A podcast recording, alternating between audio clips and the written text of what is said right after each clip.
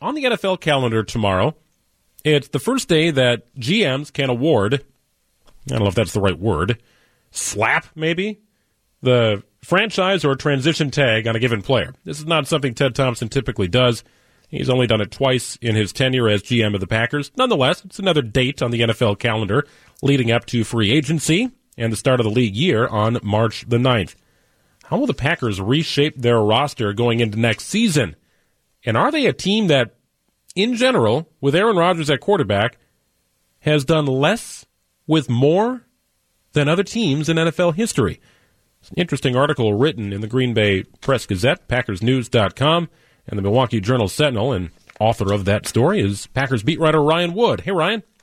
Hey, how's it going, Greg? I'm doing well. Are you enjoying the off season, or do you not really get much of an off season here? Yeah, no. This is about the the deadest time of the year for on the NFL beat schedule. This and really the the late June, early July lead up to training camp. You know, it, it'll get cranking back up with the combine and free agency, as you said. But the the middle of, of February, Valentine's Day, is always kind of the the quiet time of the year. Well, calm before the storm, I think. We'll see how this Packers roster takes shape uh, throughout the next couple of months. But you know, one of the more common responses I've had from listeners since the season has ended is a level of frustration that the Packers seem to have a very talented roster, but they never really seem to get to the promised land. And they've done it once, but was that a blip on the radar? Are they doing enough with what they have, or are they just in kind of get by mode here with Aaron Rodgers as their quarterback? And I think it, it dovetails nicely into an article you just recently wrote for PackersNews.com. The lack of Super Bowls starting uh, staining the Packers' resume, and I, I think it, it kind of hits on what I was just talking about here: talent, but not always the results that fans are looking for. This is very much a glass a glass half full or half empty legacy that the, the Packers are casting here. On, on the one hand, let's look at the, the glass half full. Eight straight playoffs. That is historic, okay? In the Super Bowl era, they're only one of seven teams. And since the turn of the century, they're only one of three teams to go to at least eight straight playoffs. The other teams that they're joining on that list, Bill Walsh's 49ers, Tom Landry's Cowboys, Chuck Noll's Steelers. We're talking about the current uh, Brady and Belichick Patriots. We're talking about the Colts of Peyton Manning last year. So some of the greatest teams in the Super Bowl era have gone to, in the same category now that the Packers are in. So clearly, the Packers have set themselves up to be one of those teams that are remembered decades from now. And yet, one Super Bowl uh, of the seven, the only other to only go to one Super Bowl in those eight straight years was the 1970s Rams, which people forget were a very good team. They went to five conference title games in six years. That that's really hard to do.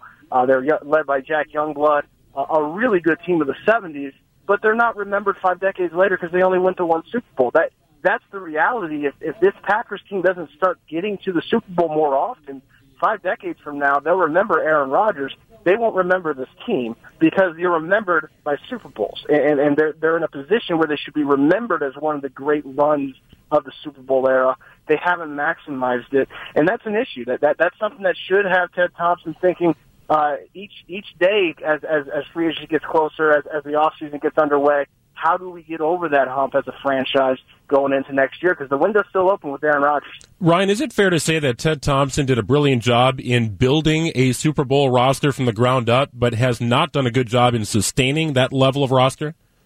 Well, what we know about Ted Thompson, right, is that he takes the long view. He's always thinking three, four years ahead, and and yet to get to eight straight playoffs, you have to be assertive when it comes to the long view. You have to have that in mind. That, that's what you know. You, you look at some of these abbreviated dynasties. The, the Cowboys of the 1990s, three Super Bowls in four years. That is excellent. It's obviously better than what the Packers have done. That's not even close. They only went to six straight playoffs. That, that's how difficult it is to go to eight straight playoffs, what the Packers have just done. Uh, and, and so, yeah, when you look at the at the the salary cap structure, they're 43 million thereabouts. The cap going into this year after shedding Sam Shields and, and James Starks.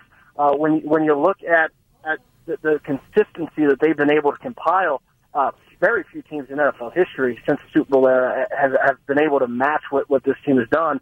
Uh, so yeah, you, you you have to give them anyone that says eight straight playoffs is no big deal. Really uh, shows a lot of ignorance toward the history of it because it, it is a big deal. It's very difficult to do.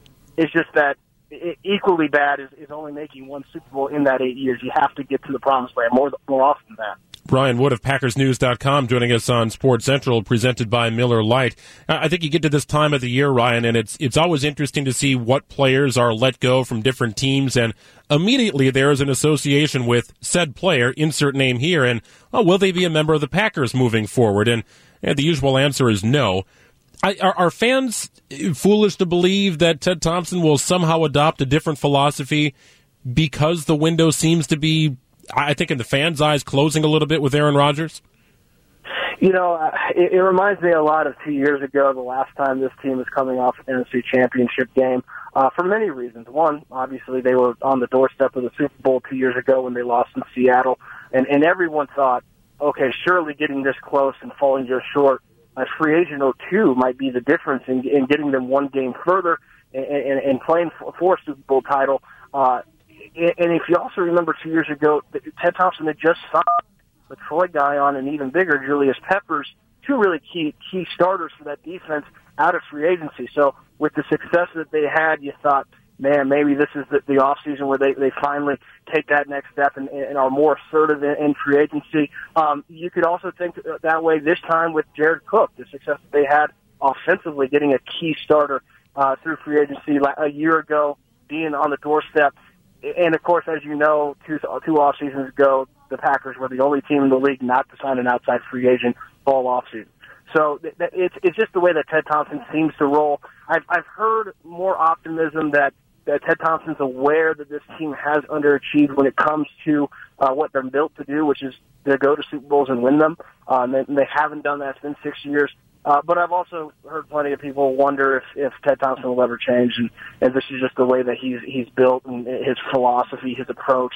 Um, so I, I think with any free agent possibility, you're always best. Your best bet is always to use caution and always wait and see before you actually predict that Ted Thompson is going to sign a free agent. Obviously, uh, but it, it could be just because that, that, there are major red flags. That they have an edge rusher and at cornerback, which just happen to be the two most important positions on defense, two of the foremost positions on any roster if you go with quarterback and left tackle in that group. So with the red flags that they have, yeah, I, I could see it happening, but I've, I've said that before and, and it, I haven't seen it. So it'll be an interesting spring, I think. Well, if you're not going to play too much in free agency, you better nail the draft. And, and, I think this is one of my areas of concern. If you're a draft and develop guy, you shouldn't be going into year n- number three with a pair of cornerbacks in Quinten Rollins and Damarious Randall, where, you have no idea if they can be starting caliber corners. You let go of Sam Shields, Casey Hayward's in San Diego, Davon House is gone, Tramon Williams is gone. You, you've remapped the cornerback position, and now you have two guys who you invested draft picks in, and, and there's still a giant question mark over their heads. That's a problem to me. Yeah, and I'll tell you what, I, I think the entire organization was stunned at, at their struggles uh, this year. I, even at, going back to training camp, Damarious Randall and Quinten Rollins looked really good in training camp. You go back to the opener, Damarious Randall makes the game-winning tackle on fourth down and has a really good uh, game against against a pretty talented uh, Jaguars uh, uh, receiving and corps and, and passing game. And then I think with Damarious Randall, week two, when he got lit up by, by Stefon Diggs in Minnesota, it, uh, he just looked like a, a player whose confidence never really recovered from that. Obviously, the midseason surgery for, for his hernia, sports hernia, uh, was was problematic. He missed six games, and, and I, when he came back late in the season, I don't think he was ever quite 100% physically. Uh, he just didn't look like it. Um, I think that the Packers' job number one this entire offseason is figuring out whether Damarious Randall and Quinten Rollins are guys that you can you can roll with going forward, and that's going to be a really tough evaluation. I, I think the team really likes the talent that they have. They, I don't think they doubt Damarious Randall has the talent to be a number one cornerback. Some of the plays on the ball that, that he makes, some of those interceptions against Russell Wilson in Seattle, those are spectacular plays. Those are plays that not a lot of guys can make. He has that kind of talent, but th- again, the confidence, the lapses in focus from snap to snap. He, he'll he'll do some things from snap to snap that makes that make you scratch your head and go, huh? You know, what, what's he thinking on, on this? The technique will, will come and go. Uh, he, he's he's got the talent, but he's need, he needs more consistency. Quinten Rollins is, is very similar. You know, you look at a guy whose confidence was probably shot, looked like it was shot uh, when they go to Washington in November, and and the entire defense. But Quinten Rollins had a, a very rough rough night against the, the Redskins.